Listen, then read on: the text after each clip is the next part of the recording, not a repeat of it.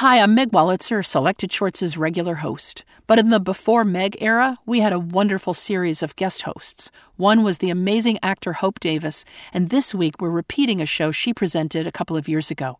I'll be back next week, if you still want me.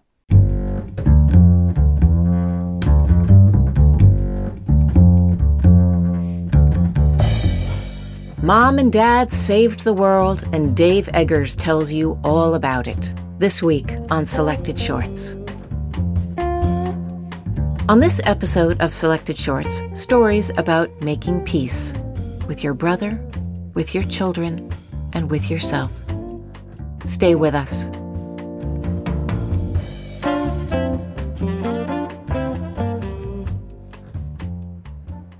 I'm Hope Davis, and you're listening to Selected Shorts, the program that brings you great short fiction read live on stage at Symphony Space in New York City.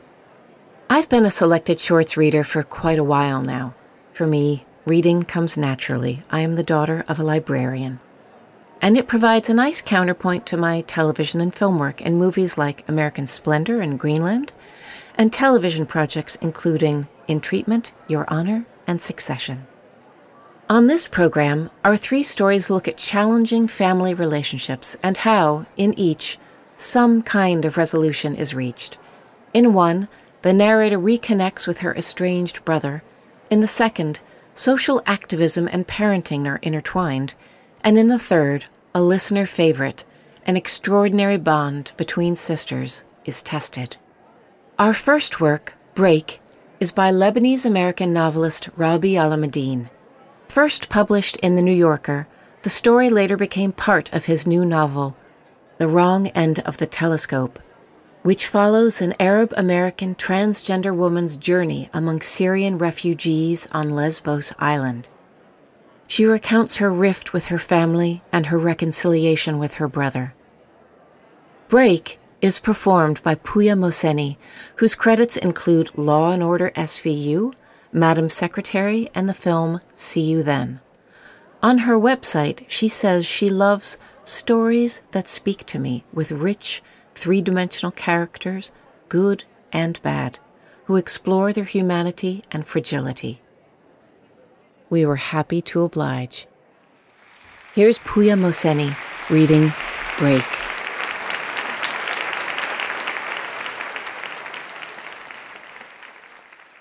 A few years after the break, I received an envelope from Beirut from my brother, Mazen, containing nothing but a black and white photograph.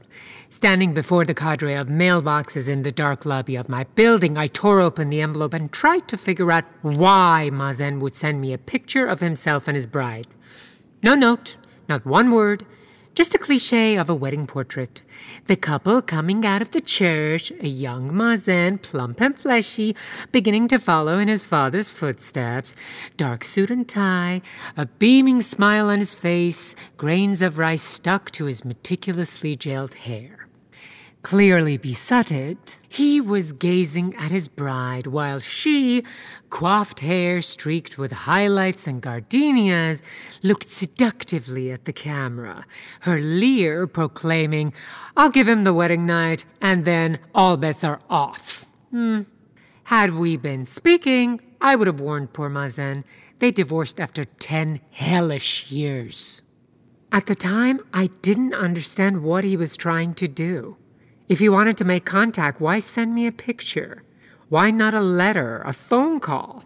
Did he think this inanity would make me forgive him his duplicity? He was my closest friend always, my only friend. Co-signers of a covenant. We shared a bed till he was ten, pressed together against the same sheets of cotton. And he abandoned me. I sent my reply, a photograph of my girlfriend and me. She and I were young and in lesbian love, and the picture reflected it. We were atop each other in Central Park, haloed by glorious sunlight and a furious cloud of gnats. I sported big hair and layers of early Madonna tops over my budding breasts. Ten years earlier, I had won a scholarship to Yale, a full eating, drinking, sleeping, studying scholarship, the prestige of which had earned me my family's blessing. Leave, leave, young man, God be with you. Leave and return to us with untold riches and a smidgen of culture to edify. I left Lebanon and I transitioned in college, changing from a depressed young man to an angry one. The humiliations of my childhood, the don't do this, the boys don't do that, the you must try to be normal, all those sticks and twigs, dry kindling, burst into a furious bonfire. Everything was my family's fault. Of course it was. My cracked cup runneth over with molten rage that no saucer could contain. My calls home became more obstreperous and less frequent. My side of the conversations consisted of various permutations of, I hate you, I loathe you, you never respected me, you never understood me, I'm unhappy and you made me so, I demand justice, I despise you. Anger was the shape of my breath, outrage the sound of my voice. I cultivated indignation like a hothouse flower. My mother made sure to explain that I was giving the whole family a bad name, that they would be mocked and ridiculed because of me and the way I was choosing to live my life. I don't know which was the final straw, changing my major or changing my sex. I switched from pre-med to English at the beginning of my second year. I went out in public with coal on my eyes and ruby red lipstick in the middle of my third.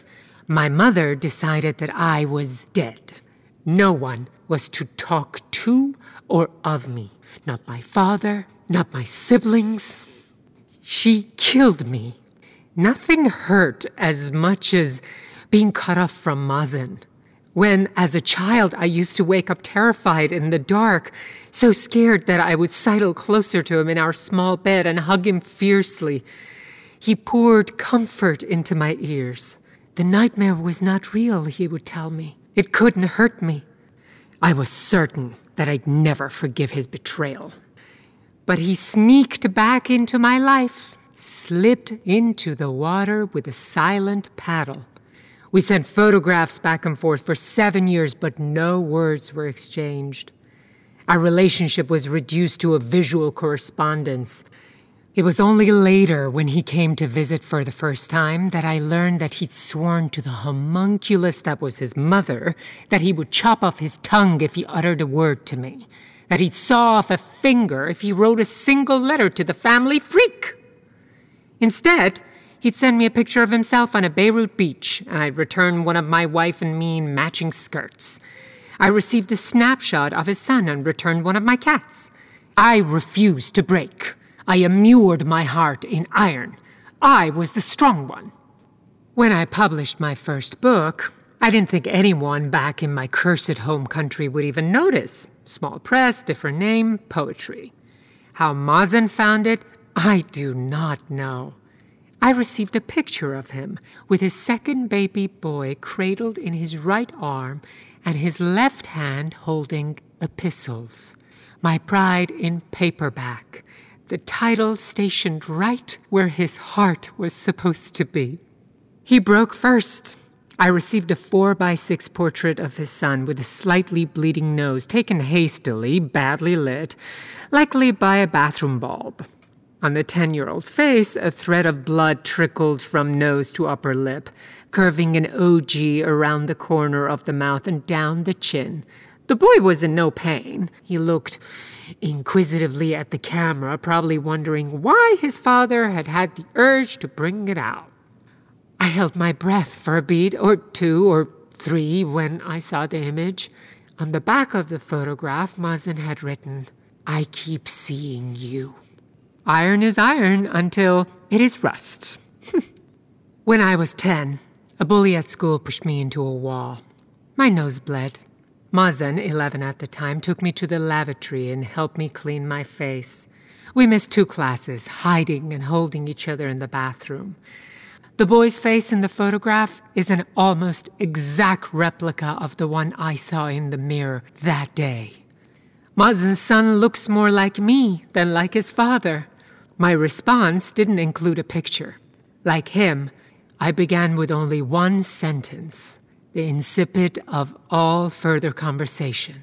In the middle of a white sheet, I wrote, "I have never stopped missing you."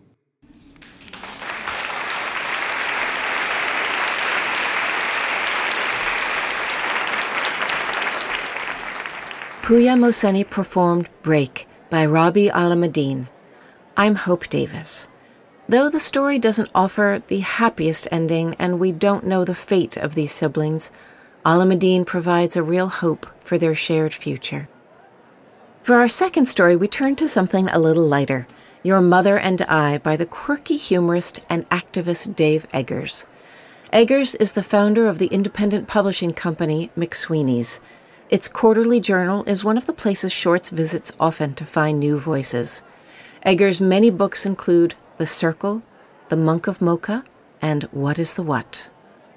Activism plays a part in the playful story we're about to hear. Imagine that your parents were amped-up hippies who didn't just want to change the world, they changed it. Peace and love? Absolutely. But their agenda was much bigger. But really, this is a piece about how a family connects through story and whatever they are making in the kitchen. We can imagine the listener as a restless tween who doesn't quite get Mom and Dad. Your Mother and I is read by the late, incomparable essayist and performer, David Rakoff.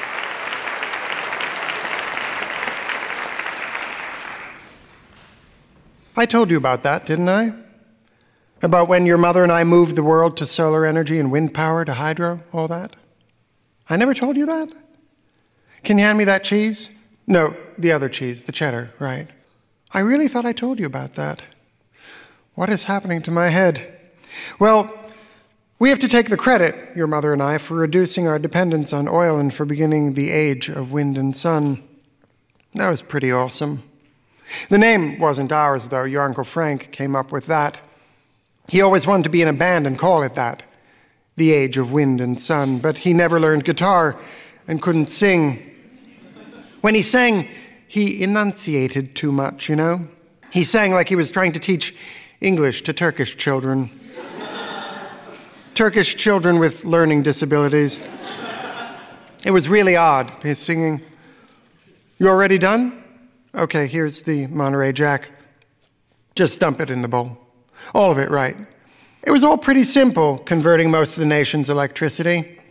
At a certain point, everyone knew that we just had to suck it up and pay the money because, holy crap, it was really expensive at first to set up the cities to make their own power.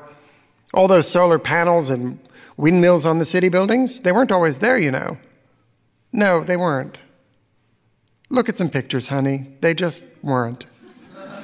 The roofs of these millions of buildings weren't being used in any real way, so I said, hey, let's have the buildings themselves generate some or all of the power they use, and it might look really pretty good to boot. Everyone loves windmills, right? Windmills are awesome, so we started in Salt Lake City and went from there. Oh, hey, can you can you grate that one? Just take half of that block of Munster. Here's a bowl. Thanks. Then we do the cheddar. Cheddar has to be next. After the cheddar pecorino, never the other way around. Say it with me, hun. Jack, Munster, cheddar, pecorino. It is the only way. Right after that was a period of much activity. Your mother and I tended to do a big project like the power conversion, then follow it with a bunch of smaller, quicker things. So we made all the roads red. You wouldn't remember this. You weren't even born. We were all into the roads then, so we had most of them painted red.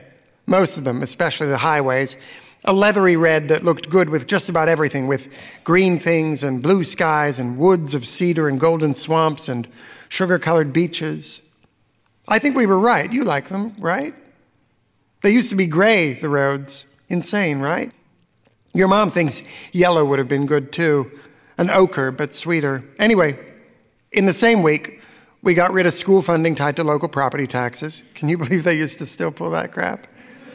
Banned bicycle shorts for everyone but professionals, and made everyone's hair shinier. That was us, your mother and I. That was right after our work with the lobbyists. I never told you that either. I must be losing my mind. I never mentioned the lobbyists about when we had them all deported. That part of it, the deportation, was your mother's idea. All I'd said was, hey, why not ban all lobbying? Or at least ban all donations from lobbyists and make them wear cowbells so everyone would know they were coming. And then your dear mom, who was, I think, a little tipsy at the time. We were at a bar where they had a Zima special, and You know how your mom loves her Zima. She said, how about, to make sure those bastards don't come back to Washington, have them all sent to Greenland? And wow, the idea just took off. People loved it, and Greenland welcomed them warmly. They'd apparently been looking for ways to boost their tourism. They set up some cages and a viewing area, and it was a, it was a big hit. So then we were all pumped up, to be honest. Wow, this kind of thing, the lobbyist thing especially, boy, it really made your mother horny. Matter of fact, I think you were conceived around that time. She was like some kind of tsunami of, oh, don't give me that face. What? Did I cross some line? Don't you want to know when your seed was planted? Well, I would think you'd want to know that kind of thing. Well, then I stand corrected. Anyway, we were on a roll, so we got rid of genocide. The main idea was to create and maintain a military force of about twenty thousand troops under the auspices of the U N, which could be deployed quickly to any part of the world within about thirty-six hours. This wouldn't be the usual blue helmets watching the slaughter. These guys would be badass. We were sick of the civilized world sort of twiddling their thumbs while hundreds of thousands of people killed each other in Rwanda, Bosnia, way back in Armenia, on and on. And then the U N would send twelve Belgian soldiers.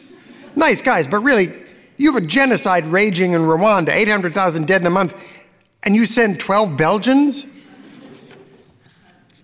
So we made this proposal, the U N went for it, and within a year, the force was up and running. And man, oh man, your mother was Randy again. That's... That's when your fecundation happened and why we called you Jonna. I remember it now. I was wrong before. Your mother and I were actually caught in the U N bathroom after the vote went our way. The place, all marble and brass, was full of people. And at the worst possible moment, Kofi himself walked in. He sure was surprised to see us there on the sink. But I have to say, he was pretty cool about it. He actually... I seemed to enjoy it, even watched for a minute, because there was no way we were going to stop in the middle of... Fine. I won't do that again. It's just that it's part of the story, honey. Everything we did started with love and ended with lust, but you're right, that was inappropriate. We went on tear right after genocide, very busy. I attribute it partly to the vitamins we were on, very... intense program of herbs and vitamins and protein shakes. We'd shoot out of bed and bounce around like bunnies. So that's when we covered Cleveland in ivy. You've seen pictures. We did that. Just said, hey, Cleveland, what if you were covered in ivy, all the buildings? Wouldn't that look cool? Be a big tourist attraction? And they said, sure. Not right away, though. You know who helped us with that? Dennis Kucinich. I used to call him Sparky because he was such a feisty fella. Your mom, she called him the Cooch. We're going to need all three kinds of salsa, hun. Yeah, use the small bowls. Just pour it right up to the edge. Right. Your brother likes to mix it up. Me? I'm a fan of the mild. Right after Cleveland and the ivy, we made all the kids memorize poetry again. We hadn't memorized any growing up. This was the seventies and eighties, and people hadn't taught that for years. And we really found we missed it. The girls were fine with the idea, and the boys caught on when they realized it would help them get older women into bed. Around that time, we banned wearing fur outside of Arctic regions, flooded the market with diamonds and golds and silver to the point where none had any value, fixed the ozone hole. I could show you that. We've got it on video. And then we did the thing with the llamas. What are you doing? Sour cream in the salsa? No, no. That, that's just wrong, sweetie. My God. So, yeah. Oh, yeah, we put llamas everywhere. That was us. We just like looking at them, so we bred six million and spread them around. They weren't there before. No, honey, they weren't. Oh, man, there's one now. In the backyard. Isn't it a handsome thing? Now they're as common as squirrels or deer. And you have your mom and pop to thank for that. It's jalapeno time. Use the smaller knife. You're going to cut the crap out of your hand. You don't want one of those. You see this scar on my thumb? Looks like a scythe, right? I got that when we were negotiating the removal of the nation's billboards. I was climbing one of them in Kentucky, actually, to start a hunger strike kind of thing, sort of silly, I guess, and cut the ship doodle out of that left thumb. Why the billboards? Haven't you seen one? In books? Well, I guess I just never really liked the look of them. They just seemed so ugly and such an intrusion on the collective involuntary consciousness, a blight on the land. Vermont had outlawed them, and boy, what a difference that made. So your mother and I revived Lady Bird Johnson's campaign against them, and of course, ninety-eight percent of the public was with us, so the whole thing happened pretty quickly. We had most of the billboards down within a year. Right after that, your brother Sid was conceived, and it was about that time that I had my tubes tied.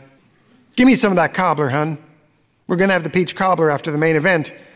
I just want to get the Cool Whip on it, then stick it in the freezer for a minute. That's Frank's trick. Frank's come up with a lot of good ideas for improving frozen and refrigerated desserts. No, that's not his job, honey. Frank doesn't have a job, per se. I guess a lot of what we did, what made so much of this possible, was eliminate the bipolar nature of so much of what passed for debate in those days.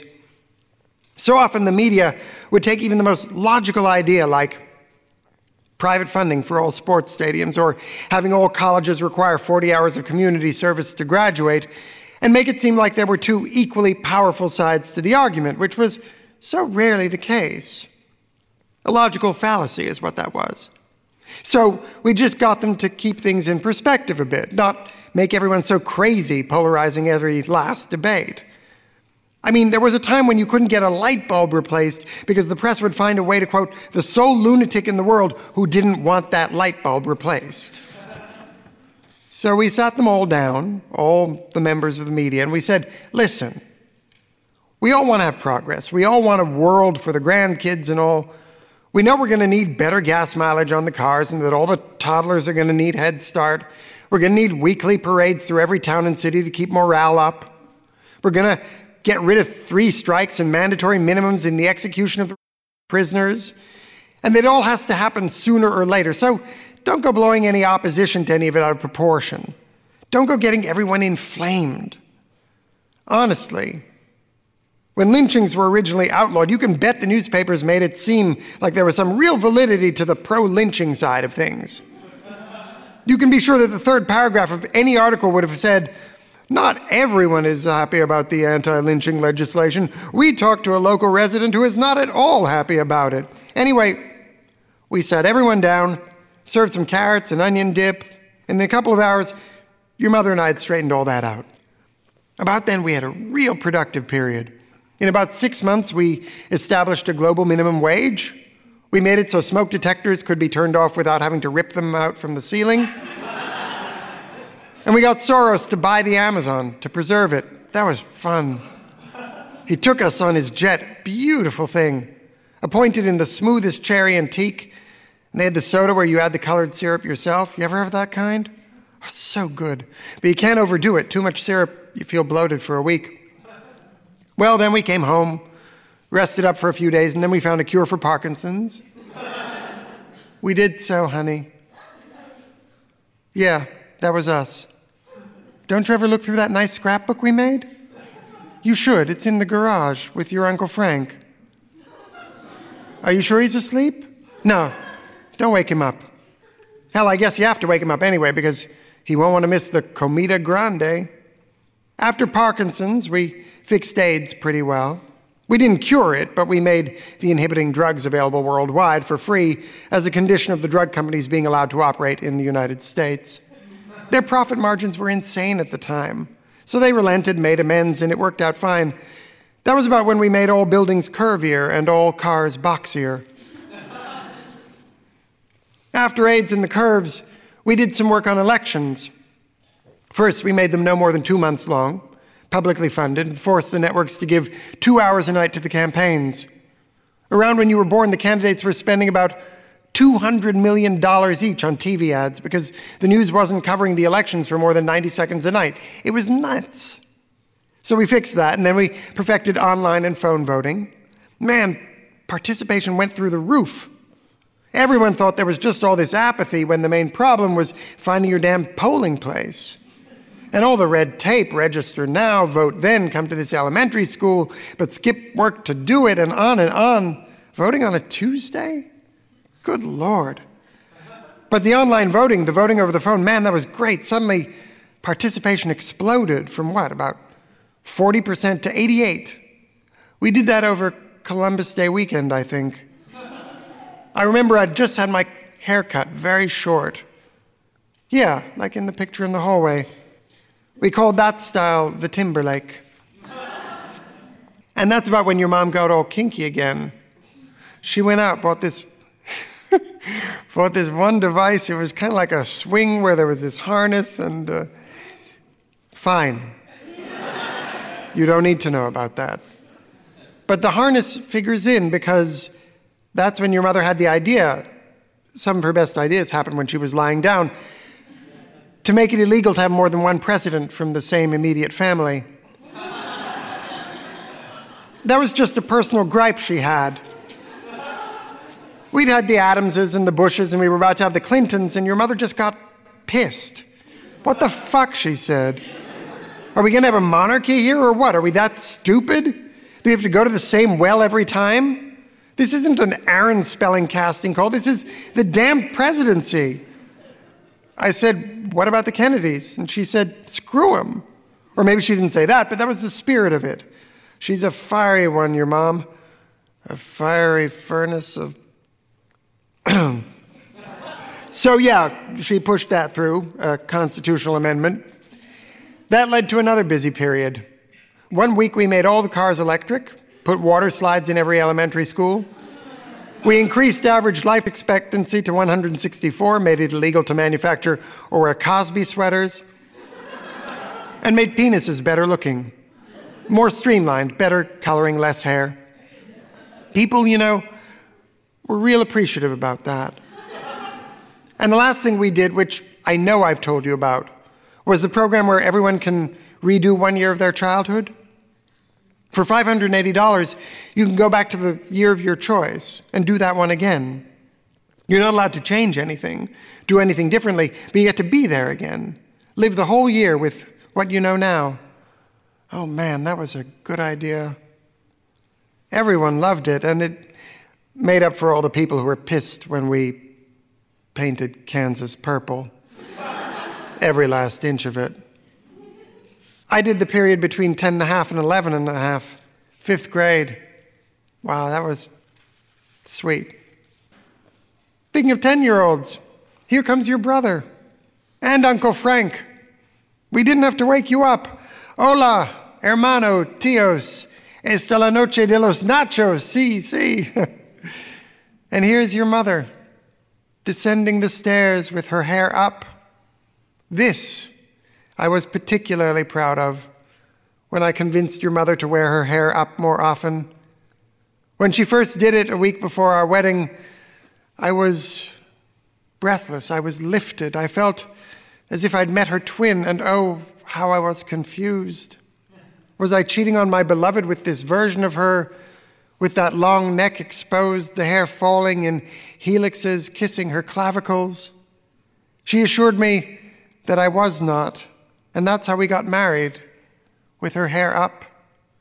That's how we did the walk with the music and the fanfare, everything yellow and white, side by side, long, even strides, she and me, your mother and I.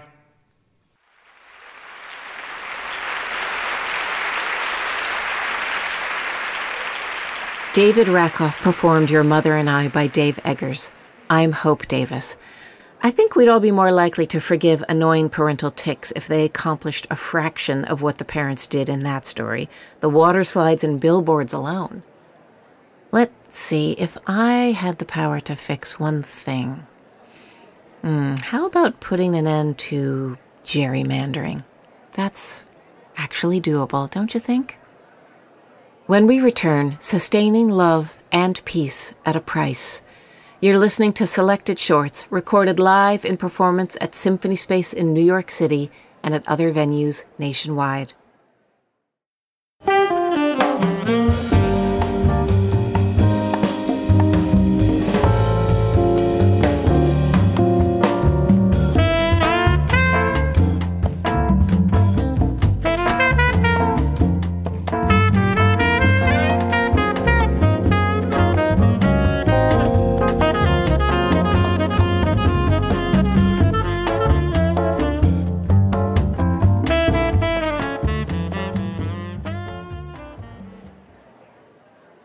Welcome back to Selected Shorts.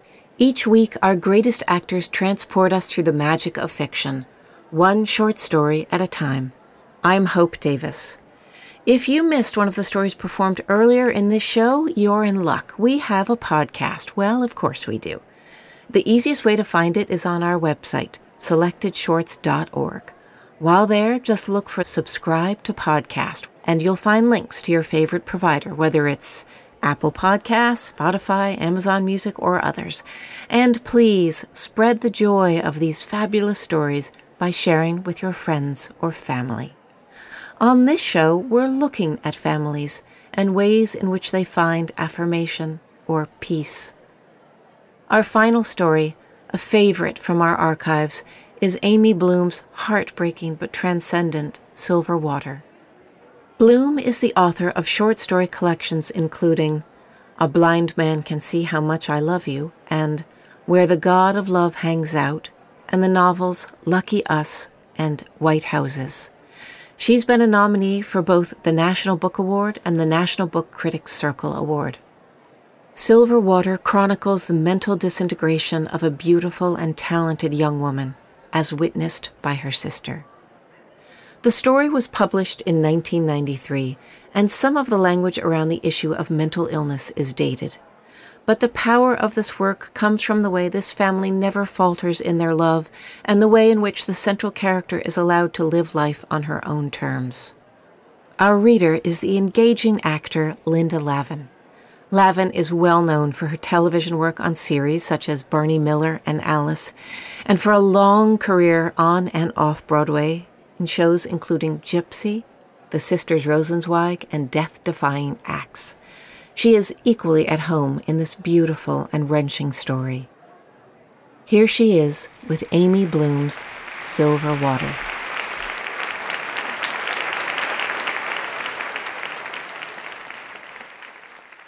My sister's voice was like mountain water in a silver pitcher. The clear blue beauty of it cools you, lifts you up beyond your heat, beyond your body. After we went to see La Traviata when she was fourteen and I was twelve, she elbowed me in the parking lot and said, "Check this out." And she opened her mouth unnaturally wide, and her voice came out so crystalline and bright that all the departing opera-goers stood frozen by their cars, unable to take out their keys or open their doors until she had finished, and then they cheered like hell. That's what I like to remember, and that's the story I told to all of her therapists. I wanted them to know her, to know that who they saw was not all there was to see. That before the constant tinkling of commercials and fast food jingles, there had been Puccini and Mozart and hymns so sweet and mighty you expected Jesus to come down off his cross and clap. That before there was a mountain of thorazined fat swaying down the halls in nylon maternity tops and sweatpants, there had been the prettiest girl in Arundel Elementary School, the belle of Landmark Junior High. Maybe there were other pretty girls, but I didn't see them. To me, Rose, my beautiful blonde defender, my guide to Tampax and my mother's moods, was perfect. She had her first psychotic break when she was fifteen. She had been coming home moody and tearful, then quietly beaming. Then she stopped coming home. She would go out into the woods behind our house and not come in until my mother would go out at dusk and gently step into the briars and saplings and pull her out, blank-faced, her pale blue pullover covered with crumbly leaves, her white jeans smeared with dirt. After three weeks of this, my mother, who is a musician and widely regarded as eccentric, said to my father, who is a psychiatrist and a kind, sad man, "She's going off." "What is that, your professional opinion?" He picked up the newspaper and put it down again, sighing, "I'm sorry, I didn't mean to snap at you. I know something's bothering her. Have you talked to her?" "What's there to say? David, she's going crazy. She doesn't need a heart-to-heart talk with Mom. She needs a hospital." They went back and forth, and my father sat down with Rose for a few hours, and she sat there licking the hairs on her forearm, first one way, then the other. My mother stood in the hallway, dry-eyed and pale, watching the two of them. She had already packed Rose's bag, and when three of my father's friends dropped by to offer free consultations and recommendations, my mother and Rose's suitcase were already in the car. My mother hugged me and told me that they would be back that night, but not with Rose. She also said, divining my worst fear, "It won't happen to you, honey. Some people go crazy, and some people never do. You never will." She smiled and stroked my hair, not even when you want to.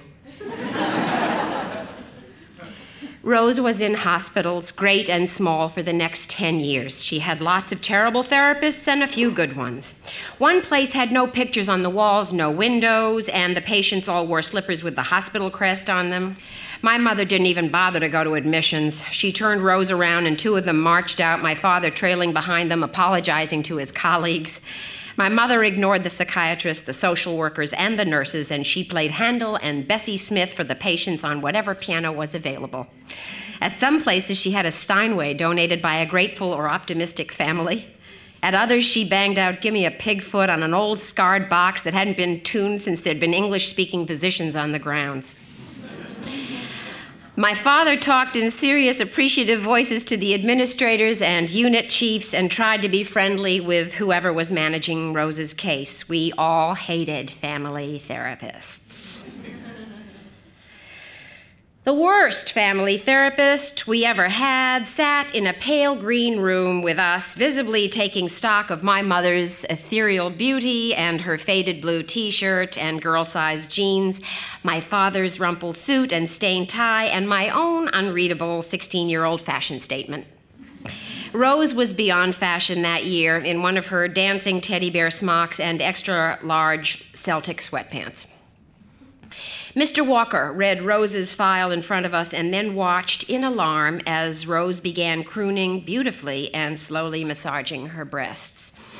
My mother and I started to laugh, and even my father started to smile. This was Rose's usual opening salvo for new therapists. Mister Walker said, "I wonder why it is that everyone is so entertained by Rose behaving inappropriately." Rose burped, and uh, then we all really laughed. This was the seventh family therapist we had seen, and none of them had lasted very long. Mister Walker, unfortunately, was determined to do right by us. "What do you think of Rose's behavior, Violet?" They did this sometimes. In their manual, it must say, "If you think the parents are too weird, try talking to the sister." I don't know. Maybe she's trying to get you to stop talking about her in the third person. "Nicely put," my father said. "Indeed," my mother said. "Fucking A," Rose said.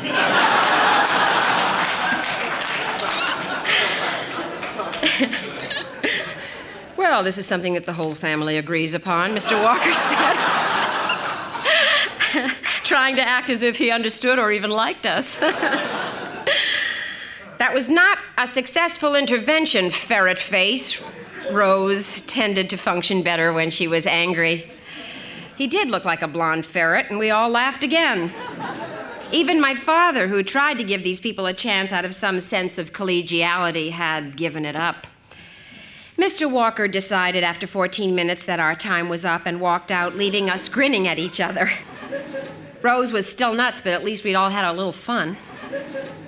Our best family therapist started out almost as badly. We scared off a resident and then scared off her supervisor, who sent us Doctor Thorne. three hundred pounds of Texas chili, cornbread, and Lone Star beer, finished off with big black cowboy boots and a little string tie around the area of his neck.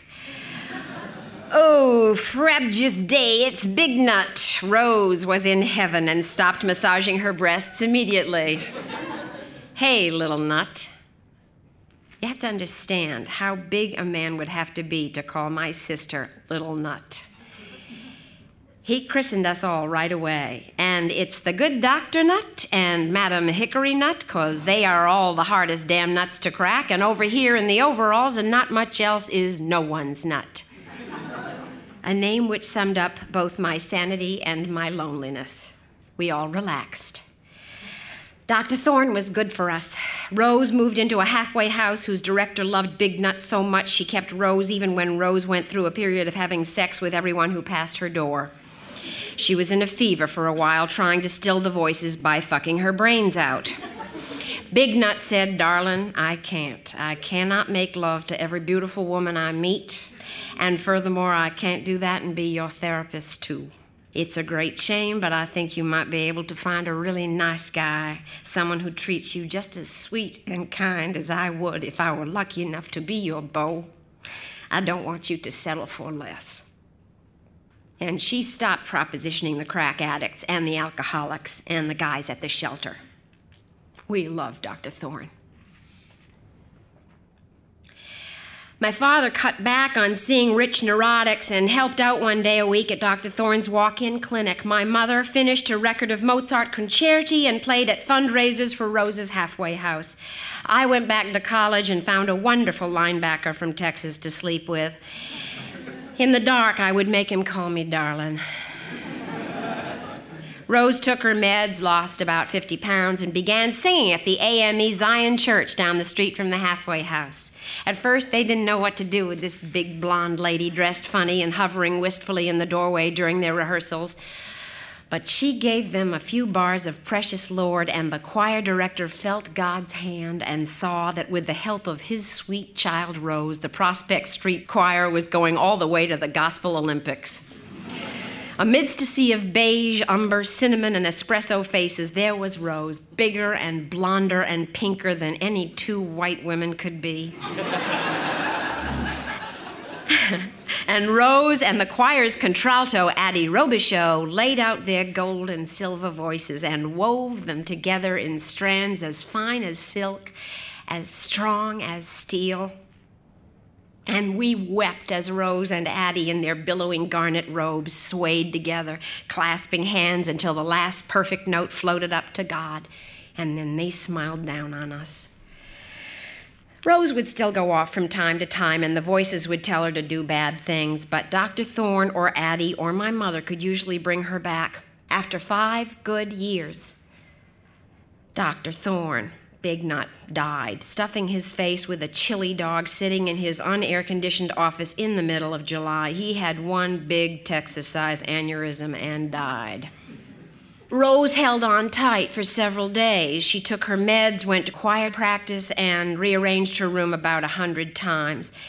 His funeral was a Lourdes for the mentally ill. If you were psychotic, borderline, bad off neurotic, or just very hard to get along with, you were there. People shaking so bad from years of heavy meds that they fell out of their pews. People holding hands, crying, moaning, talking to themselves. The crazy and the not so crazy were all huddled together like puppies at the pound. Rose stopped taking her meds, and the halfway house wouldn't keep her after she pitched another patient down the stairs.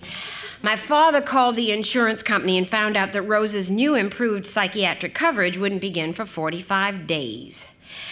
I put all of her stuff in a garbage bag, and we walked out of the halfway house, Rose winking at the poor drooling boy on the couch. This is going to be difficult. Not all bad, but difficult for the whole family, and I thought we should discuss everybody's expectations. I know I have some concerns. My father had convened a family meeting as soon as Rose had finished putting each one of her thirty stuffed bears in its own special place. "No meds," Rose said, her eyes lowered, her stubby fingers, those fingers that had braided my hair and painted tulips on my cheeks, pulling hard on the hem of her dirty smock. My father looked in despair at my mother. "Rosie, do you want to drive the car?" my mother said. Rosie's face lit up. "I'd love to drive that car. I'll drive to California. I'd, I'd go see the bears at the San Diego Zoo. I would take you, Violet, but you always hated the zoo. Remember how you cried at the Bronx Zoo when she found out that the animals didn't get to go home at closing?" Rose put her damp hand on mine and squeezed it sympathetically. "Poor Vi. If you take your medication, after a while, you'll be able to drive the car. That's the deal. Meds, car. My mother sounded accommodating but unenthusiastic, careful not to heat up Rose's paranoia. You got yourself a deal, darling. I was living about an hour away then, teaching English during the day, writing poetry at night, and I went home every few days for dinner. I called every night. My father said quietly, "It's very hard. We're doing all right, I think. Rose has been walking in the mornings with your mother, and she watches a lot of T V. She won't go to the day hospital, and she won't go back to the choir. Her friend, Missus Robichaux, came by a couple of times. What a sweet woman. Rose wouldn't even talk to her. She just sat there staring at the wall and humming. We're not doing all that well, actually, but I guess we're getting by. I'm sorry, sweetheart. I don't mean to depress you." My mother said emphatically, "We're doing fine. We've got our routine, and we stick to it, and we're fine. You don't need to come home so often, you know. Wait till Sunday. Just come for the day. Lead your life, Vi. She's leading hers." I stayed away till Sunday, afraid to pick up my phone, grateful to my mother for the harsh calm and her reticence, the qualities that had enraged me throughout my childhood. I came on a Sunday in the early afternoon to help my father garden, something we'd always enjoyed together. We weeded and staked tomatoes and killed aphids while my mother and Rose went down to the lake. I didn't even get into the house until four when I needed a glass of water. Someone had broken the piano bench into five neatly stacked pieces and placed them where the piano bench usually was. We were having such a nice time, I couldn't bear to bring it up, my father said, standing in the doorway, carefully keeping his gardening boots out of the kitchen. What did Mommy say? She said, better the bench than the piano. And your sister lay down on the floor and just wept. Then your mother took her down to the lake. This can't go on, Vi. We have twenty-seven days left. Your mother gets no sleep because Rose doesn't sleep, and if I could just pay twenty-seven thousand dollars to keep her in the hospital until the insurance takes over, I'd do it. All right, do it. Pay the money and take her back to Hartley Reese. It was the prettiest place, and she liked the art therapy there. I would if I could. The policy states that she must be symptom-free for at least forty-five days before her coverage begins. Symptom-free means no hospitalization. Jesus, Daddy, how could you get that kind of policy? She hasn't been symptom-free for forty-five minutes. It's the only one I could get for long-term psychiatric.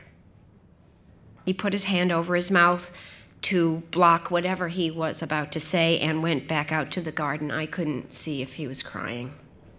He stayed outside, and I stayed inside until Rose and my mother came home from the lake. Rose's soggy sweatpants were rolled up to her knees, and she had a bucket full of shells and gray stones, which my mother persuaded her to leave on the back porch.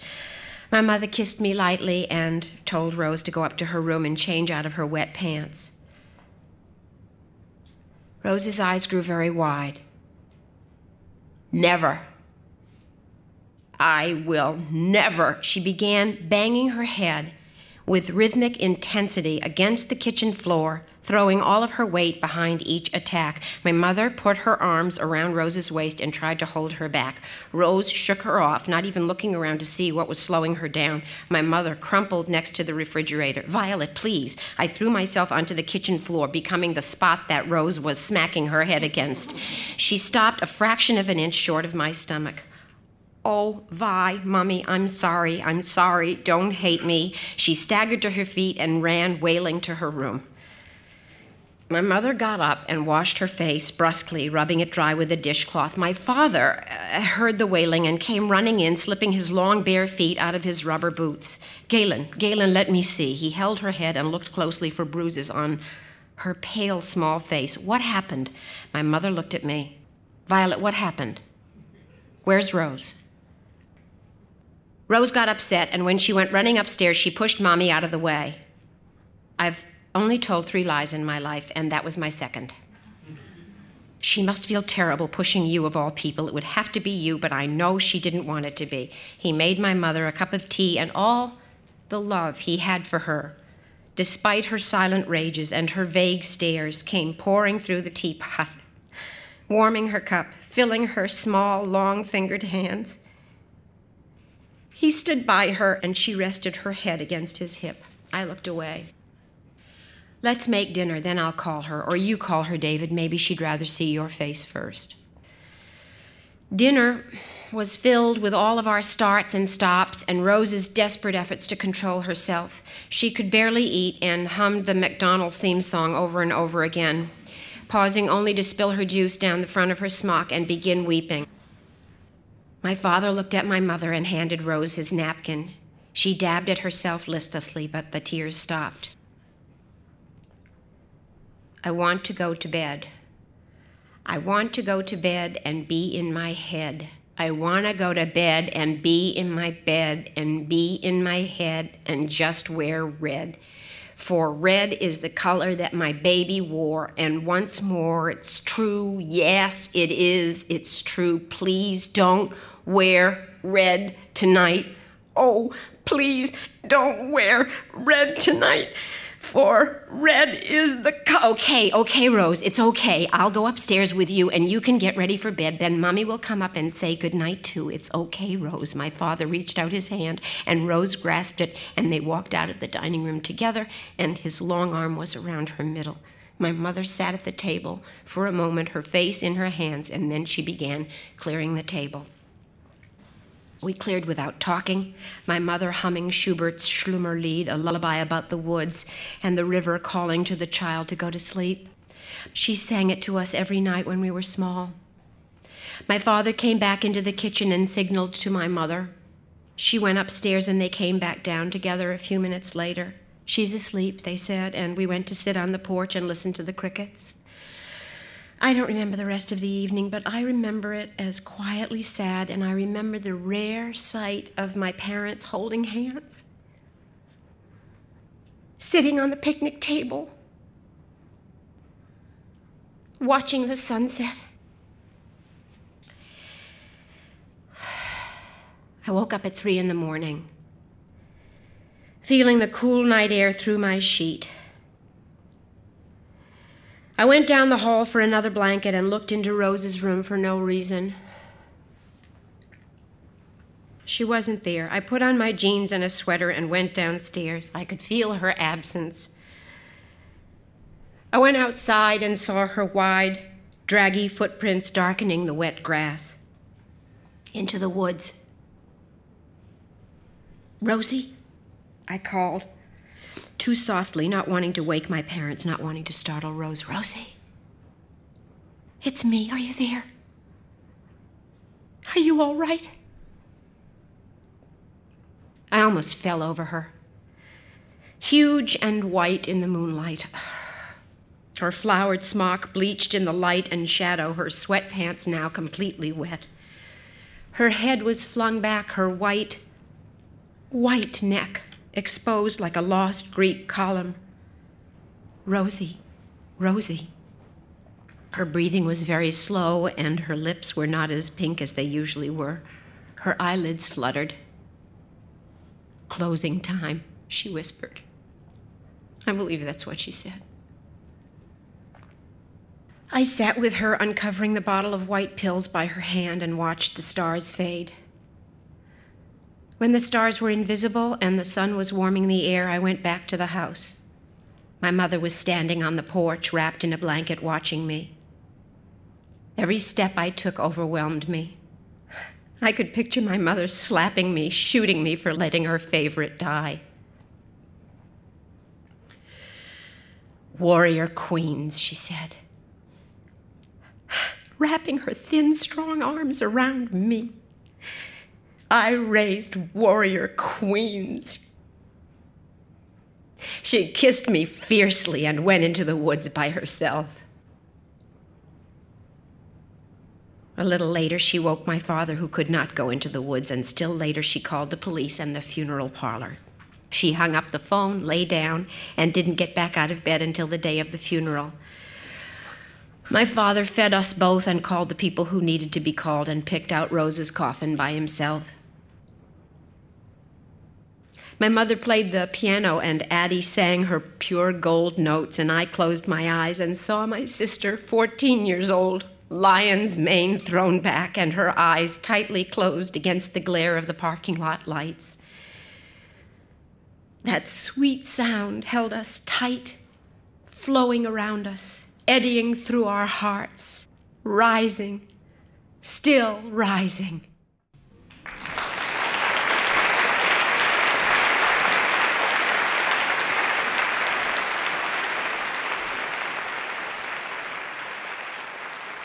Linda Lavin performed Silver Water by Amy Bloom.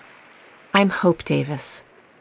Three stories about families and reconciliation, recognition, and resolution. If you have a great family coming together story, and we know you do, we'd love to hear from you. Find us on Twitter, Facebook, or Instagram. I'm Hope Davis.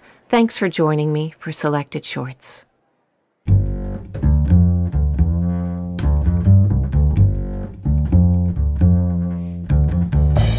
Selected Shorts is produced by Jennifer Brennan. Our literary team is Matthew Love, Drew Richardson, and Vivian Woodward. Our director of marketing is Mary Shimkin. Our radio producer is Sarah Montague. The readings are recorded by Miles B. Smith. Our programs presented at the Getty Center in Los Angeles are recorded by Phil Richards. Our theme music is David Peterson's That's the Deal, performed by the Deerdorf Peterson Group. Selected Shorts is supported by the Dungannon Foundation, creator of the Ray Award for the short story. Support is also provided by the Howard Gilman Foundation, the N Y C COVID nineteen Response and Impact Fund in the New York Community Trust, the Schubert Foundation, the Blanchette Hooker Rockefeller Fund, the Sharina Endowment Fund, the Achilles and Bodman Foundation, the Henry Nias Foundation, the Consolidated Edison Company of New York, the Vida Foundation, the Axe Houghton Foundation, the Lemberg Foundation, and the Grodsons Fund.